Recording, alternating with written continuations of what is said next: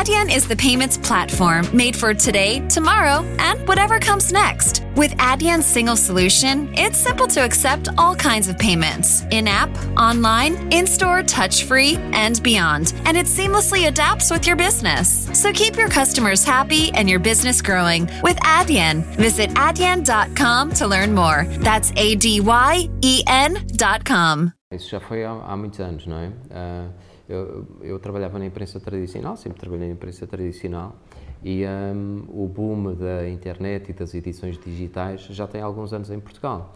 O que acontecia nas edições uh, tradicionais e que ainda acontece é que inicialmente houve uma resistência muito grande por parte dos jornalistas em colaborar para as edições online, que eram encaradas como uma espécie de parente pobre das organizações, por um lado, porque tinham estruturas muito curtas a trabalhar para lá, por outro lado, porque a visibilidade dos, dos conteúdos era fraca, ainda não havia a viralização que hoje existe, em que os jornais se citam aos outros e, as, e, as, e as, a informação cavalga em ondas informativas que se vão formando e vão agigantando minuto a minuto. Antes isso não, não, não existia. Quando eu digo antes, digo há 10 anos, não é? Um, eu, eu fiz parte desse grupo de jornalistas que inicialmente desvalorizou a, a, edição, a edição online, porque estava muito formatado para o papel, o papel tinha um impacto, as minhas histórias, as minhas notícias, eu sempre fui um newsmaker, uh, tinham muito mais impacto no papel do que no online.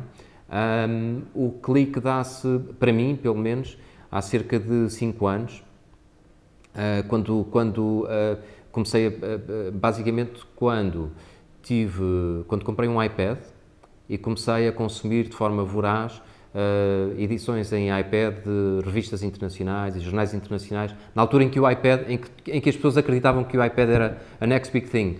E então uh, houve grandes conglomerados de média internacionais que investiram imenso em aplicações uh, absolutamente espetaculares de iPad. Eu lembro da Wired, tinha uma aplicação fantástica, a Project do, do Branson, que fez uma aplicação também incrível, que entretanto faliu. Um, uma série da New York, a Vanity Fair, enfim.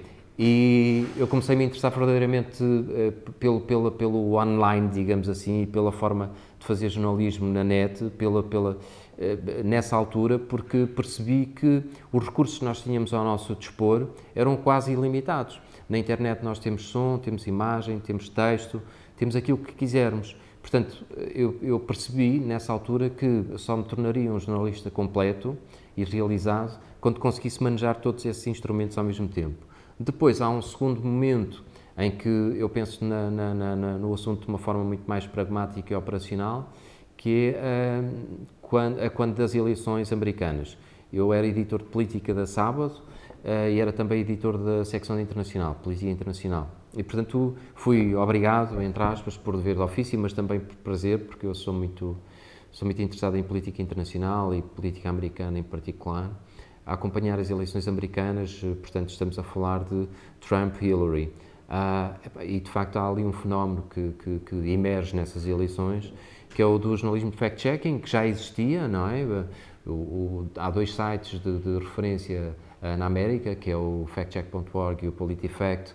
O PolitiFact já tinha ganho o Pulitzer pela cobertura que fizera das eleições anteriores, Uh, portanto, era um fenómeno já estabelecido do ponto de vista jornalístico, onde estavam alguns dos melhores jornalistas uh, americanos, mas que efetivamente só ganhou uma amplitude uh, massificada, se quiseres, em termos globais, a partir do momento em que entra um player uh, completamente diferenciado de todos os outros na arena mediática, política, que é o Donald Trump. Se o fact-checking fosse uma loja de hambúrgueres, Donald Trump seria o neon à porta.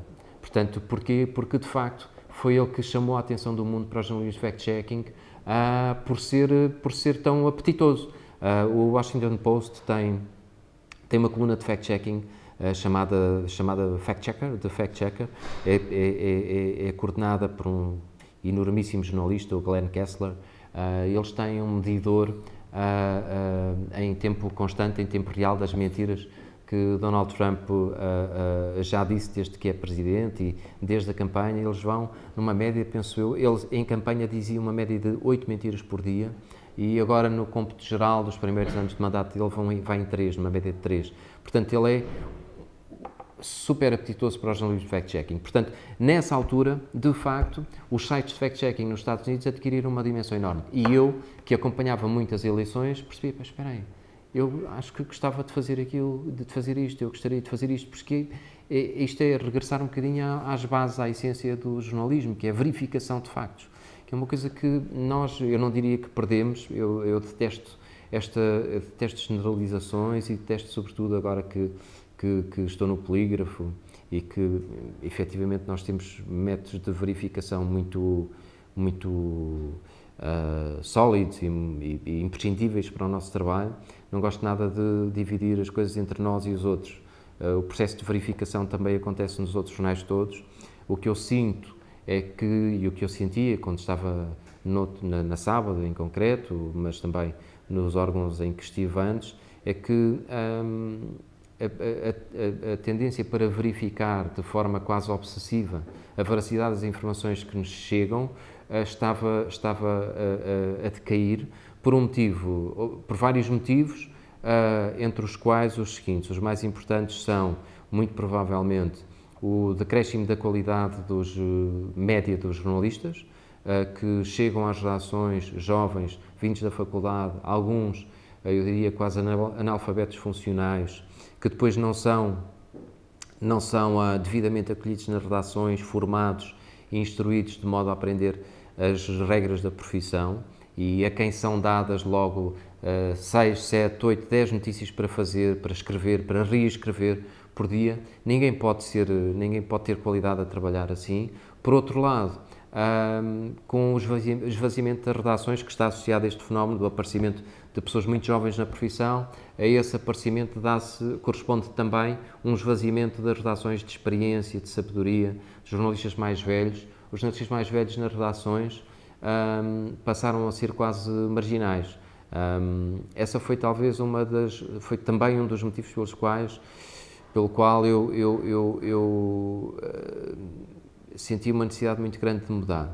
Olhava para os meus colegas mais velhos e percebia que eles já não eram pessoas uh, gratas, já não, já não eram pessoas bem-vindas nas redações, já eram encarados quase como corpos marginais e não eram bem tratados pelas administrações, pelas direções, etc. Eu pensei, eu não quero ser assim, eu não quero ficar assim, e eu quero que a minha a experiência e a sabedoria uh, que, que, que, que fui adquirindo nos últimos 20 anos continuam a ser úteis, continuem a ser úteis.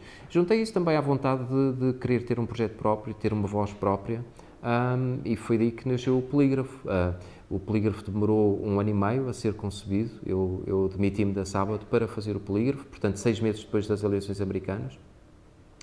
Uh, e, e, estive a tentar viabilizá-lo durante um ano e meio.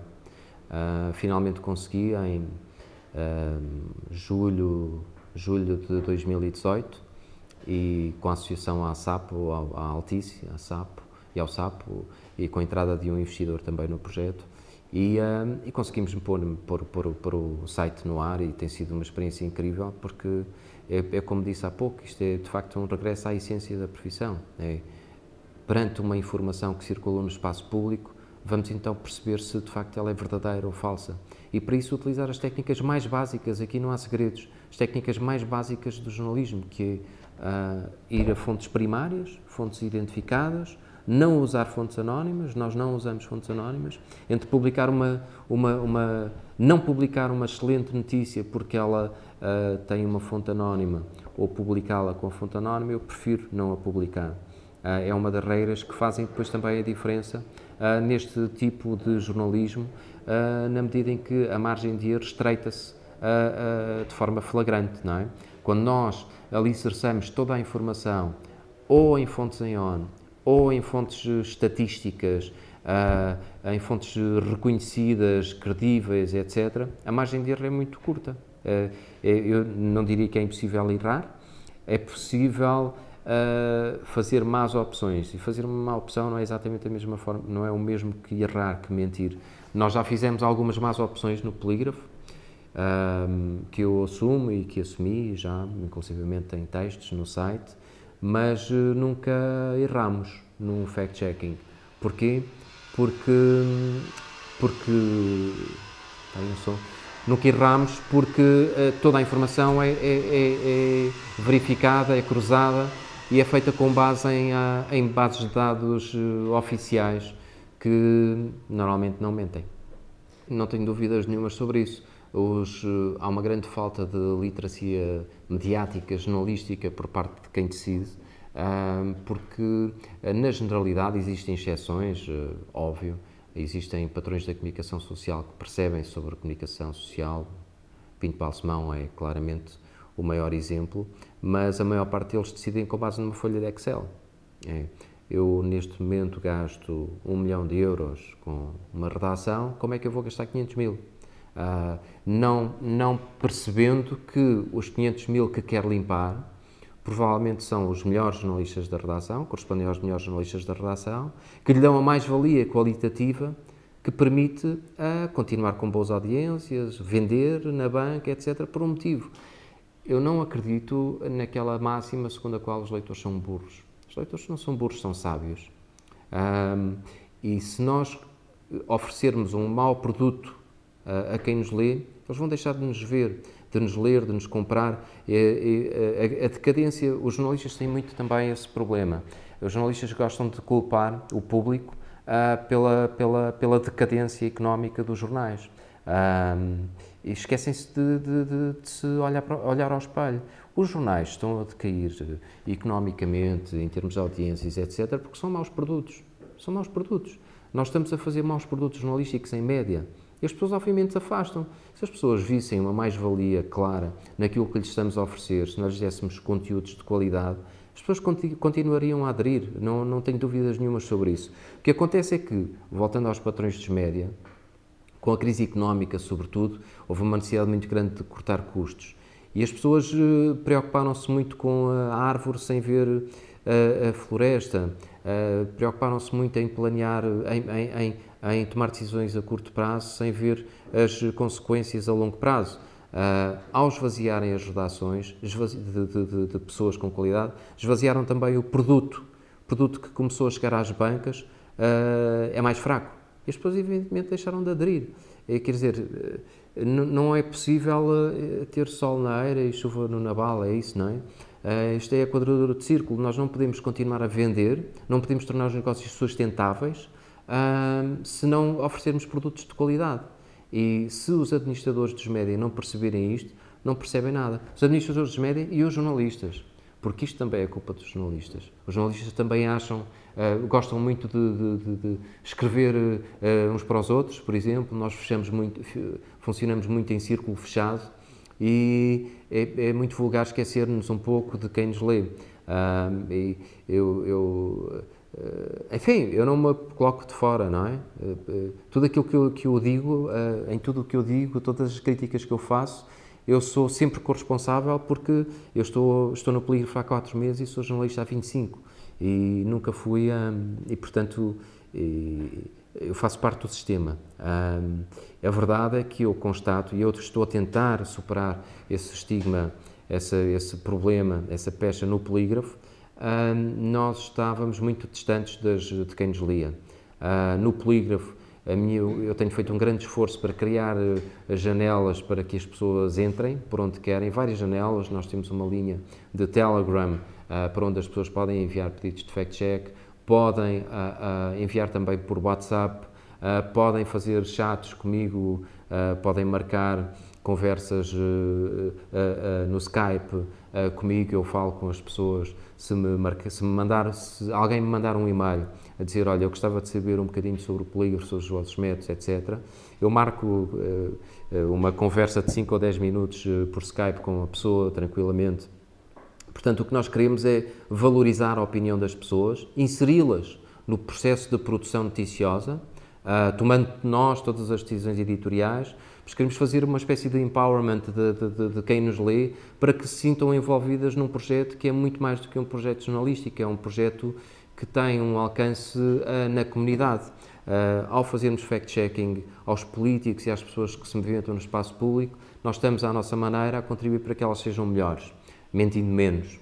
Se elas mentirem menos, o espaço público fica mais higienizado, há mais ar para respirar. E isso resulta num aprofundamento da democracia.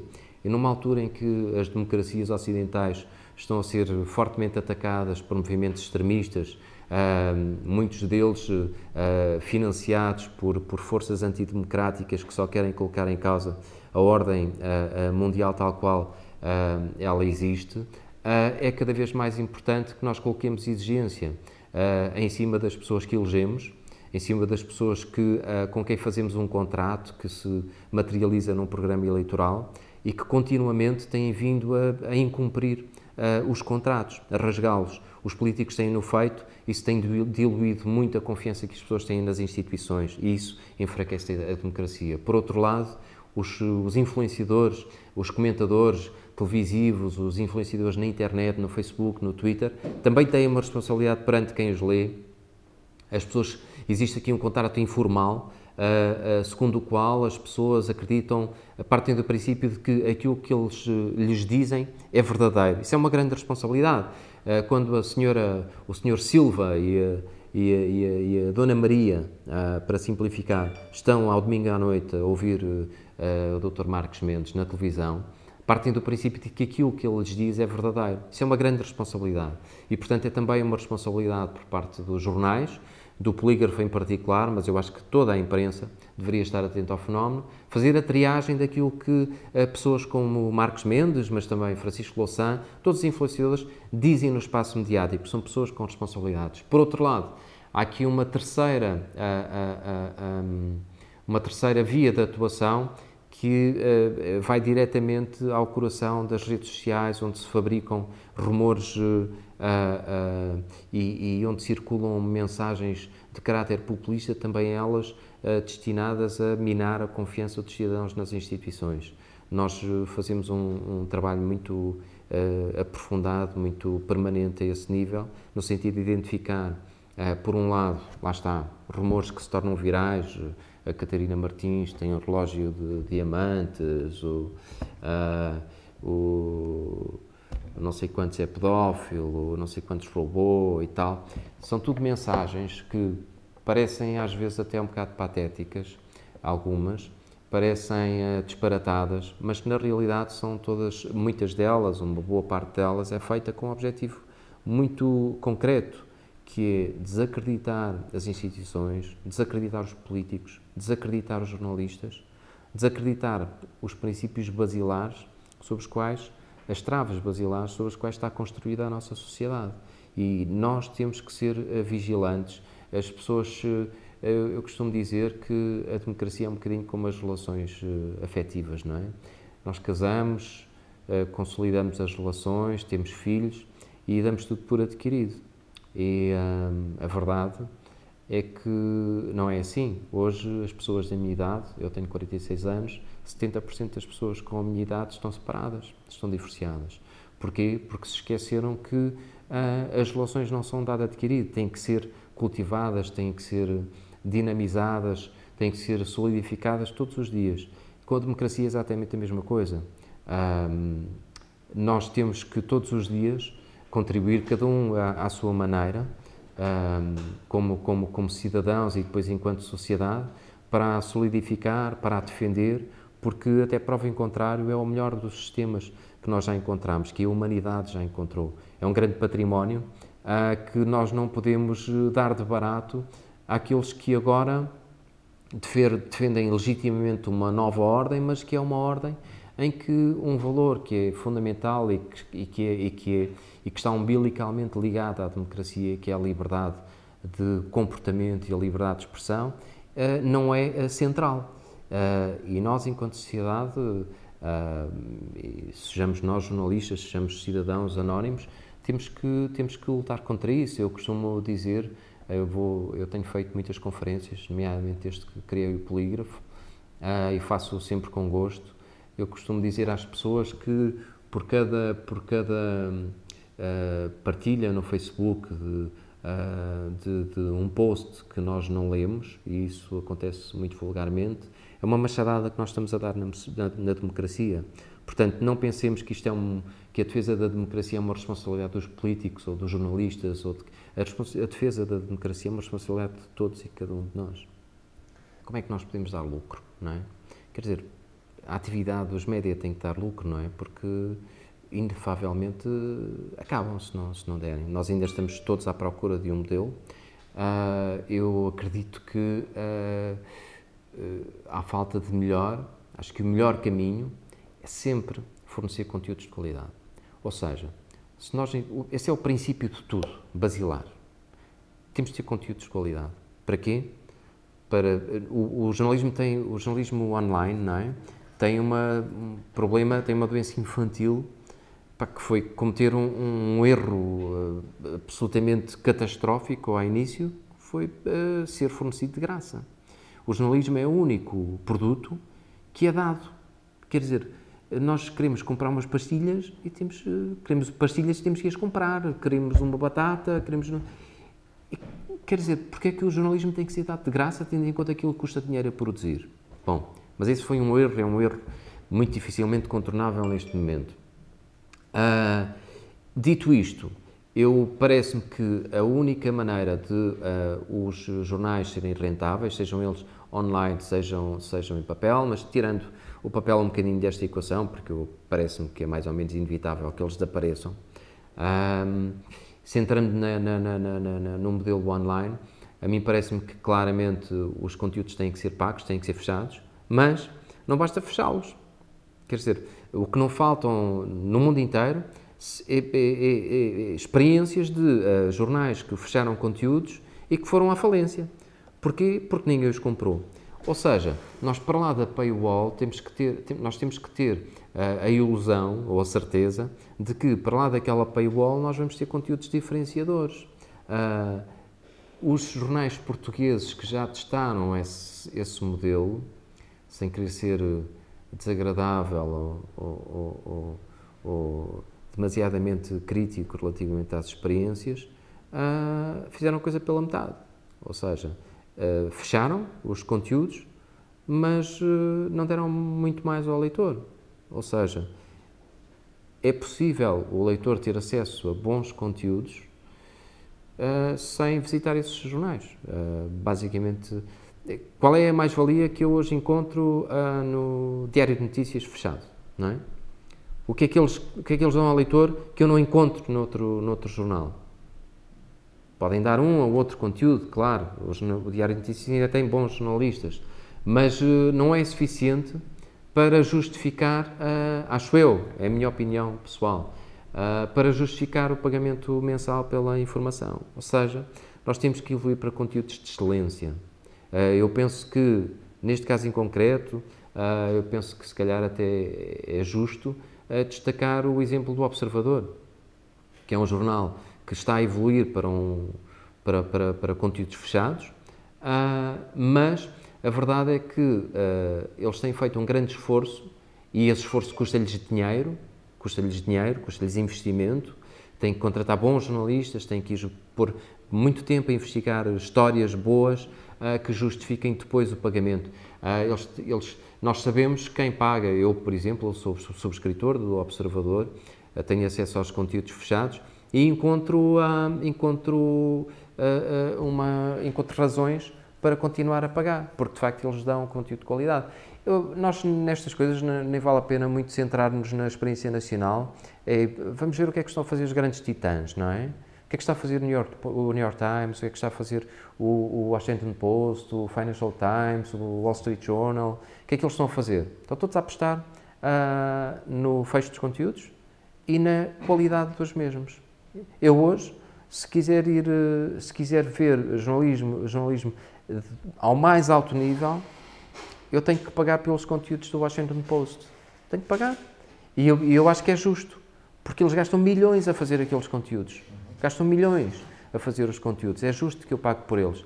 Eu acho que esse é o caminho, mas uma vez mais, eles para terem os conteúdos fechados têm que fazer grandes investimentos, têm que ter lá qualidade atrás da, da, da, da, paywall. Uh, nós em Portugal ainda, ainda estamos num estado muito embrionário, mas eu uh, não tenho dúvidas nenhumas e a comunidade uh, que, que reflete sobre estas matérias a nível internacional também não, que esse é o, esse é o caminho. Uh, seguramente que, que, que, que, nesta, nesta fase, e nós ainda vivemos uma fase de transição, uh, neste domínio. Muitos ficarão pelo caminho, como é evidente, mas os que vencerem serão produtos ao mais alto nível.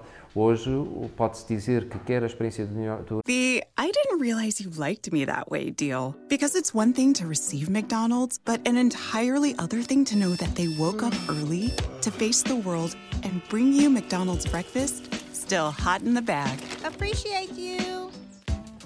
There's a deal for every morning. Now grab two loaded sausage burritos for only three bucks. Prices and participation may vary. Single item at regular price cannot be combined with any other offer or combo meal.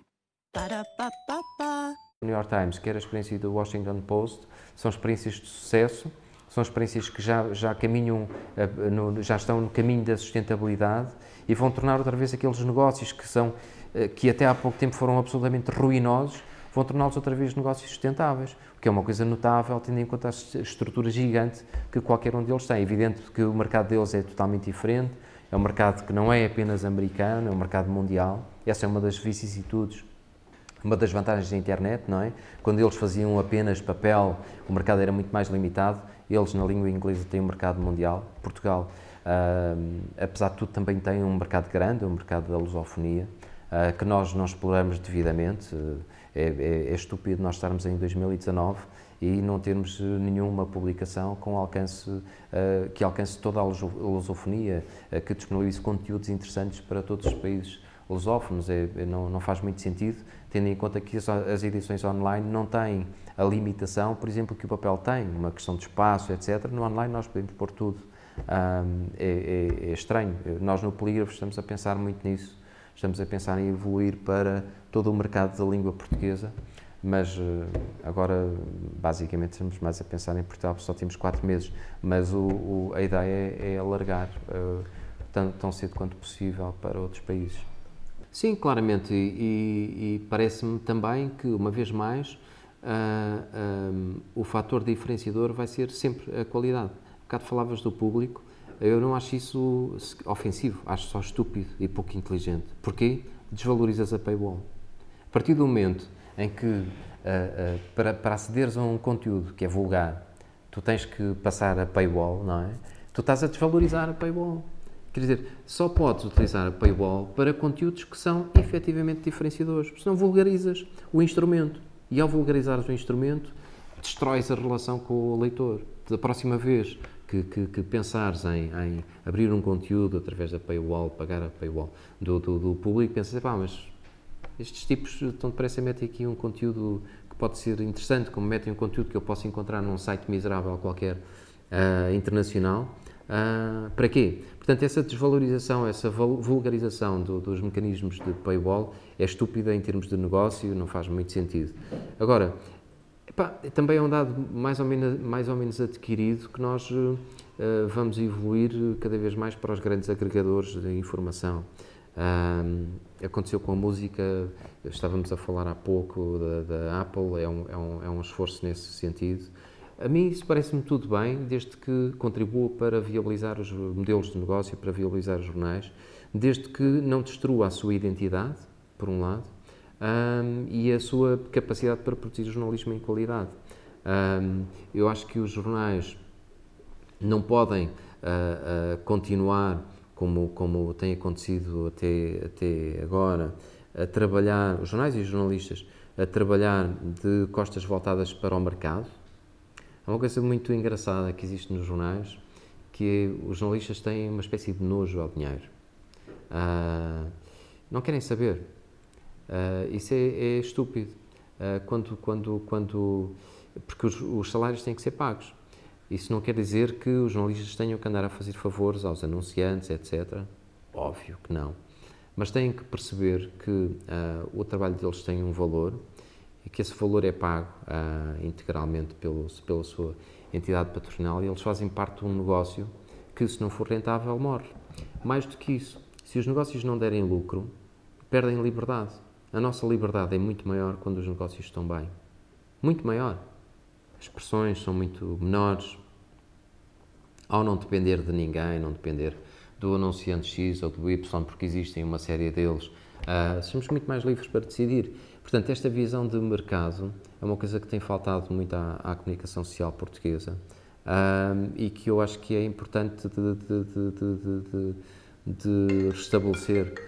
Uh, o, o, o, Washington Post foi um bocadinho, um bocadinho assim, uh, nesta última transição, o acionista lhes disse, quando, quando, quando tomou conta do, do jornal, foi ok, vocês são jornalistas fantásticos, mas uh, esqueçam tudo o que fizeram até agora. A partir de agora, se vocês quiserem continuar a ter salários ao final do mês, vão ter que fazer aquilo que eu vos digo.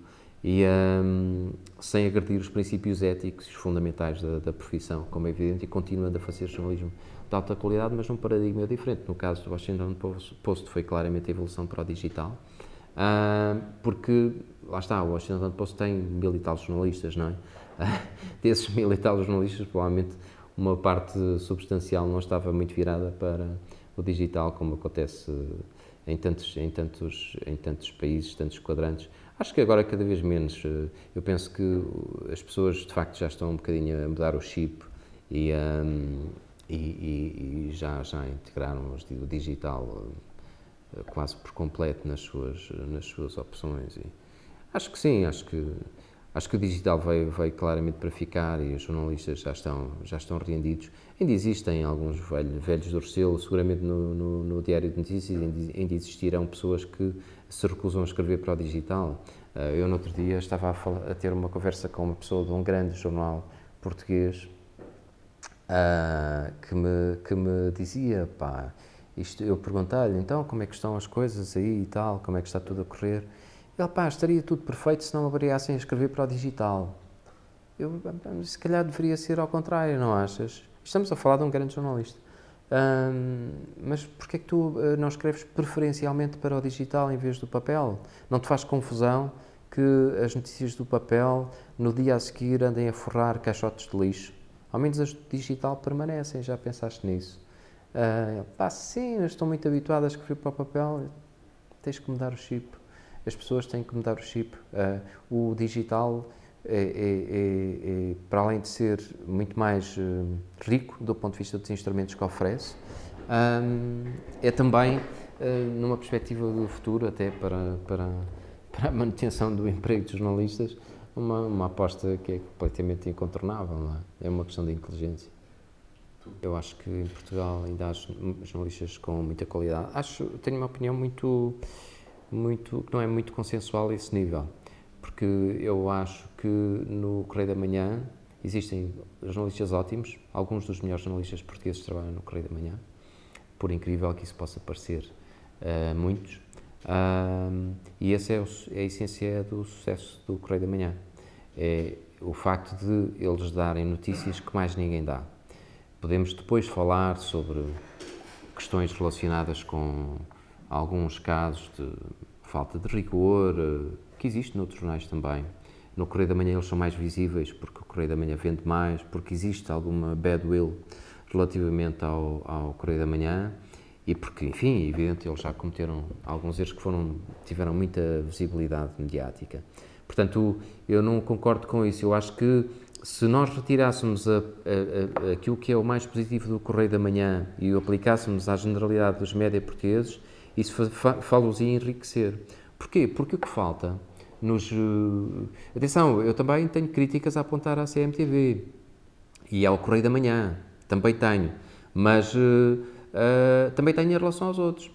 E, e, e a crítica que eu aponto ao, aos restantes é que lhes falta a agressividade, o faro jornalístico, a capacidade de trabalho que existe no Correio da Manhã. Isto não é popular dizer, mas a verdade é que. Hum, qual foi a última notícia que nós. Eh, quer dizer, se nós fizermos um esforço e pensarmos nos jornais eh, ditos mainstream, público, Diário de Notícias e. enfim, jornais mais conhecidos, uh, nós temos que fazer. temos que, que fazer um esforço de memória muito grande para nos recordarmos da última grande notícia que deram. Porquê? porque se deixou de investigar, deixou de se dar, de se dar uh, uma importância exagerada ao processo de newsmaking, as, as, os, os, jornais funcionam muito mais ao, ao, ao, uh, em função das agendas estabelecidas por outros. 80% das notícias que são uh, escritas em jornal são, são, são baseadas em press releases de agências de comunicação Quer dizer, isto é o fim, é a falência do jornalismo. As pessoas estão nos jornais a copiar textos da Lusa e a copiar e a, e a, e a dar, a dar projeção a informação que é informação desqualificada, informação uh, interessada por parte das agências de comunicação que representam clientes. Portanto, é isto que se faz. E faz-se menos disso no Correio da Manhã e na CMTV, apesar de tudo. Portanto, às vezes é muito fácil criticar a CMTV e o Correio da Manhã quando eles têm, efetivamente, alguns problemas que resultam, julgo eu, do imediatismo e de alguma precipitação uh, ao dar uh, algumas notícias, aquela ânsia de serem uh, melhores e primeiros, não é? Aliás, penso que é esse o slogan deles, melhor, primeiro. isso normalmente não corre bem. eu tenho uma, uma, filosofia, por exemplo, aqui no Polígrafo, nós queremos ser os melhores, mas os últimos. Porquê? Porque só esperando, só dando tempo para os jornalistas trabalharem, é que tu podes ter informação de qualidade, informação completamente uh, uh, uh, confirmada, etc. Portanto, nós aqui no Polígrafo normalmente somos os últimos, eu não diria que somos os melhores, mas a avaliar pela, pela, pelos resultados do, do, do, jornal, pela projeção que tem tido, pelo menos alguma coisa de bom temos feito. E temos feito sempre com alguma lentidão. A lentidão é amiga da qualidade, normalmente. o, o, o Correio da Manhã é muito rápido mas o restante ecossistema mediático é muito lento. Uh, portanto, uh, o, o, ideal estaria aqui uh, no, no, no, encontro a meio entre a lentidão dos, dos mainstream media e a rapidez meio esquizofrénica do Correio da Manhã e da CMTV. A questão é essa, e depois pelo caminho perdes qualidade. Perdes qualidade, perdes identidade, não é? Identidade. Como é que se constrói a identidade de uma marca se ela sobrevive à conta de, do parasitismo de outras, não é? A verdade é que as marcas andam todas a parasitar mutuamente. E quando se faz um processo de parasitação, perde-se perde alguma coisa sempre, não é? Quer dizer, se eu copio a notícia de um colega meu, quer dizer, eu roubo-lhe um bocadinho de identidade dele, mas não acrescento nada à minha. Uh, e é isso que está a acontecer, está a acontecer no ecossistema mediático português, muito por, porque de facto existem constrangimentos económicos, mas também porque existe preguiça intelectual. Existe preguiça intelectual. Nós não podemos uh, uh, culpar sempre os acionistas, não podemos sempre culpar os ignorantes da administração que cortam salários. Temos de ser criativos, temos que ter autonomia, temos que... Eu nunca tive nenhum chefe que me tenha dito que não perante uma boa ideia. nunca, nunca me aconteceu. E eu, enquanto chefe, e eu desempenho funções de desfia há muitos anos, nunca disse que não uma boa ideia. Uh, e às vezes as boas ideias não custam sequer dinheiro. Não custam sequer dinheiro, custam trabalho. O trabalho de as ter e depois o trabalho de as implementar. De ir para a rua, uh, é, é, é, é, provavelmente mais confortável as pessoas estarem sentadinhas na cadeira o dia todo, a parasitar o trabalho dos outros, a queixar-se do patrão, porque de facto só, só estão a parasitar o trabalho dos outros porque o patrão uh, não mete mais pessoas na redação, porque etc. Não é nada disso. As pessoas fazem isso porque não têm boas ideias. Quem tiver uma boa ideia numa redação, eu acredito que será sempre premiado. Porque as redações precisam de ideias como de pão para a boca. Uh, as redações estão todas muito niveladas por baixo neste momento. Em qualquer redação em que apareça alguém com uma ideia interessante e fora, fora da caixa, seguramente que ela, será, que ela será aceita e será absorvida pela organização. Portanto, não gosto nada desta lógica meio bipolar de e meio, e meio, meio, eu diria até radical, culpar sempre, culpar sempre as administrações e a falta de dinheiro, etc. Então, e onde é que fica a iniciativa individual e a criatividade pessoal? Nós estamos a esquecer-nos um bocadinho disso.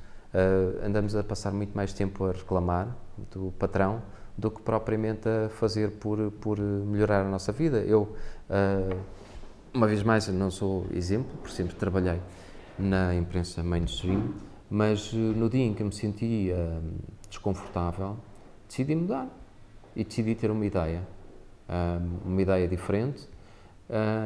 Sabia que ia ser difícil de implementar, porque exigia dinheiro, porque exigia muito trabalho, e andei um ano e meio a trabalhar todos os dias para, para ela se concretizar. E a verdade é que eu acho que objetivamente o polígrafo é uma boa ideia, uh, ela foi bem acolhida pelo mercado. o mercado acolhe sempre as boas ideias, assim como os chefes nos jornais acolhem sempre as boas ideias. É, é, é, agora, é importante tê-las, é importante pensar nelas, é importante não nos deixarmos afundar pela, por, por toda aquela onda de, de atualidade que, que, vem dos outros jornais. A verdade é que os jornalistas hoje são, a, são, são há uma proletarização enorme nas redações. Uh, eu costumava dizer que a maior parte dos jornalistas que estão nas redações agora que estão numa fábrica de salsichas, não é? Fazem todos os dias a mesma coisa, de forma ao mesmo ritmo, uh, gostam de, de, entrar e sair a uma hora, a uma hora muito fechada. Eu ainda hoje estive a almoçar com duas jornalistas com quem já trabalhei, foram as duas eh, minhas estagiárias. Entretanto, todos envelhecemos um bocado. Quando elas uh, trabalharam comigo eram bem mais jovens e eu também, e uma delas estava-me a dizer com graça, ela que é uma jornalista fantástica uh, e super talentosa, estava-me a dizer com graça que ela agora queria um emprego das nove às seis para, para poder ter uma vida mais normal e tal. E eu dei por mim a pensar, mas será que serias feliz assim? Será que serias feliz com uma vida absolutamente normalizada? Eu tenho muitas dúvidas sobre isso. Acho que uh, o mundo académico português vive numa bolha e vive numa bolha há dezenas de anos e ainda não saiu de lá. Nós o que notamos com os jornalistas que vão chegando, os miúdos que vão chegando às redações, é que eles têm uma preparação brutal. E o problema nem sequer não é tanto eles chegarem aos jornais e não saberem fazer notícias porque as notícias uh, uh, aprende-se a fazer uma notícia, não é? O que me preocupa muito mais é que as pessoas saem da faculdade sem cultura, saem da faculdade sem um pensamento, saem da faculdade sem bases culturais, sem bases históricas e saem da faculdade a escrever mal. Uh, o que me eu, eu, apanhei muitos choques ao longo da vida com miúdos que fizeram cursos eh, licenciaturas e depois mestrados e chegavam às redações e não sabiam escrever sem erros, por exemplo.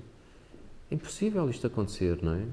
Isto quer dizer alguma coisa, tem que querer dizer alguma coisa sobre o nosso, sobre o nosso mercado um, universitário, sobre, sobre o nosso sistema educativo, não é só sobre, sobre o mercado universitário, sobre o nosso sistema educativo.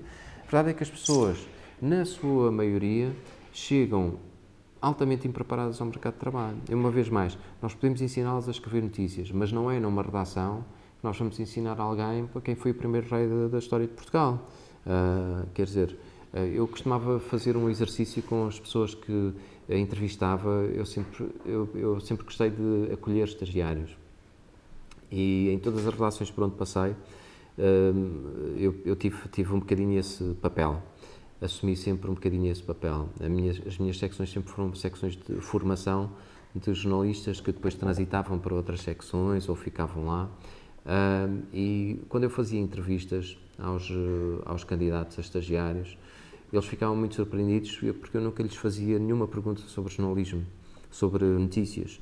Uh, falava com eles sobre uh, quais eram os seus gostos, quais eram os seus interesses, qual tinha sido o último filme que viram, qual foi o último livro que leram.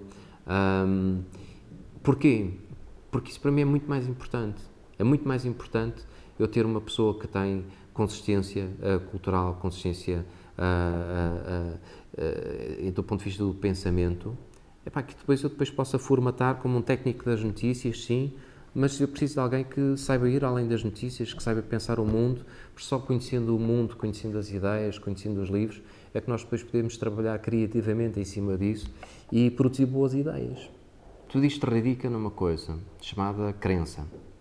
Um, o que acontece é que um, hoje as pessoas têm cada vez mais dificuldade em distinguir aquilo que é realidade e aquilo que é ficção.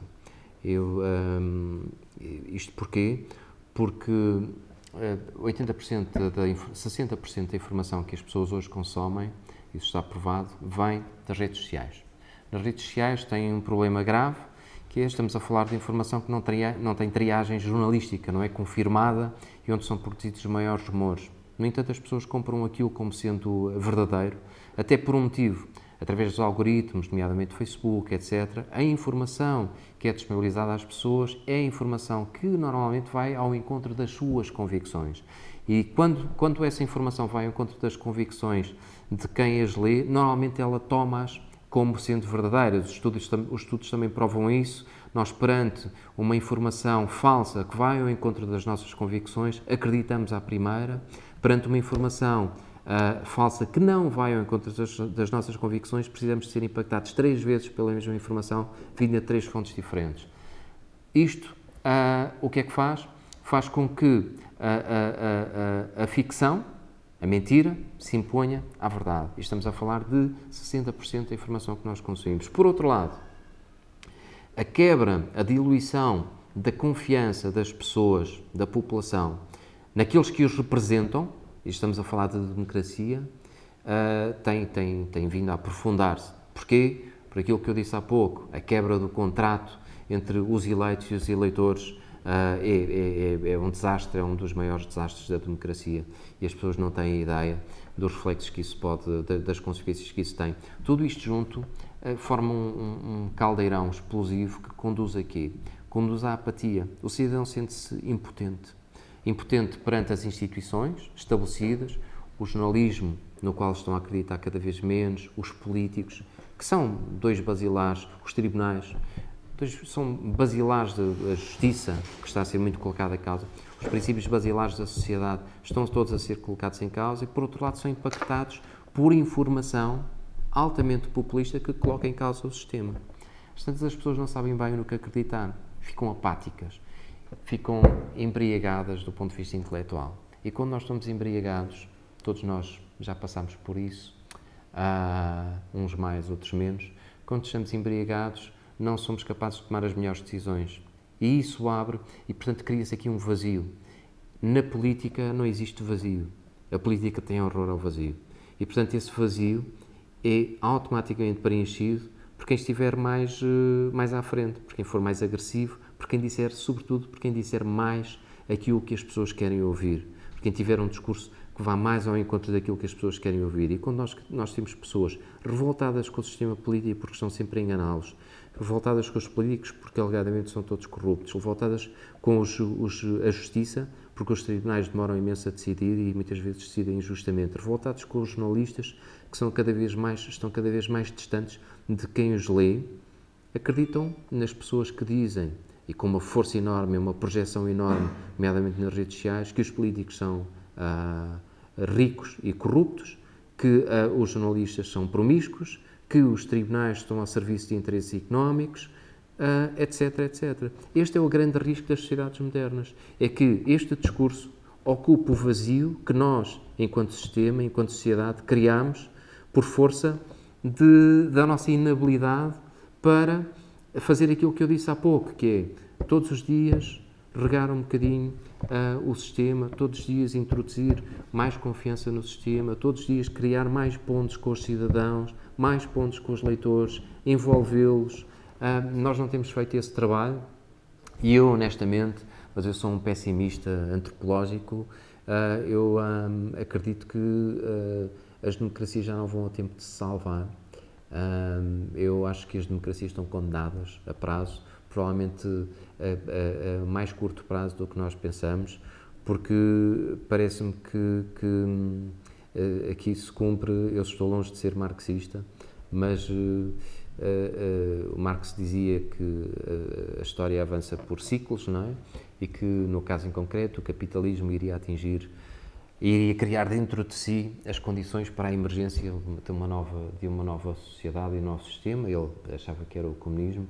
Uh, eu acho que não, acho que a democracia uh, atingi, está a atingir o seu auge, está a desmoronar-se e está a criar condições enormíssimas para a emergência de um novo sistema que eu não sei exatamente qual é, mas que é claramente, eh, parece-me, dados os sinais, e enfim, há muita reflexão académica já sobre isso, é, eh, são, é, é a emergência de um discurso profundamente antidemocrático, uh, um discurso que, que, que, que, não tem a liberdade como seu eixo central, ao contrário do que acontece com a democracia, não tem a liberdade como seu eixo central, um discurso muito mais castrador da liberdade individual, da liberdade de discurso, da liberdade de movimentação das pessoas no mundo, uh, um discurso racista, xenófobo, uh, que eu acho que, que uh, de alguma forma desonra os princípios da civilização ocidental, tal qual a conhecemos. e só nos podemos culpabilizar a nós. The I didn't realize you liked me that way deal. Because it's one thing to receive McDonald's, but an entirely other thing to know that they woke up early to face the world and bring you McDonald's breakfast still hot in the bag. Appreciate you. There's a deal for every morning. Now grab two loaded sausage burritos for only three bucks. Prices and participation may vary. Single item at regular price cannot be combined with any other offer or combo meal. Ba-da-ba-ba-ba. Time to take this submarine back up. Ugh, but it's tax season up there, Captain. You know, all that stressing over taxes isn't necessary with TaxAct. How did you get. April here to remind you that with TaxAct, you're guaranteed your maximum refund while filing for less. Beats being submerged for another month. Hey, Captain? To your stations. We're headed home. Guess I should probably close that window I opened. What? Kidding. TaxAct. Switch to TaxAct today and start for free. See taxact.com for details.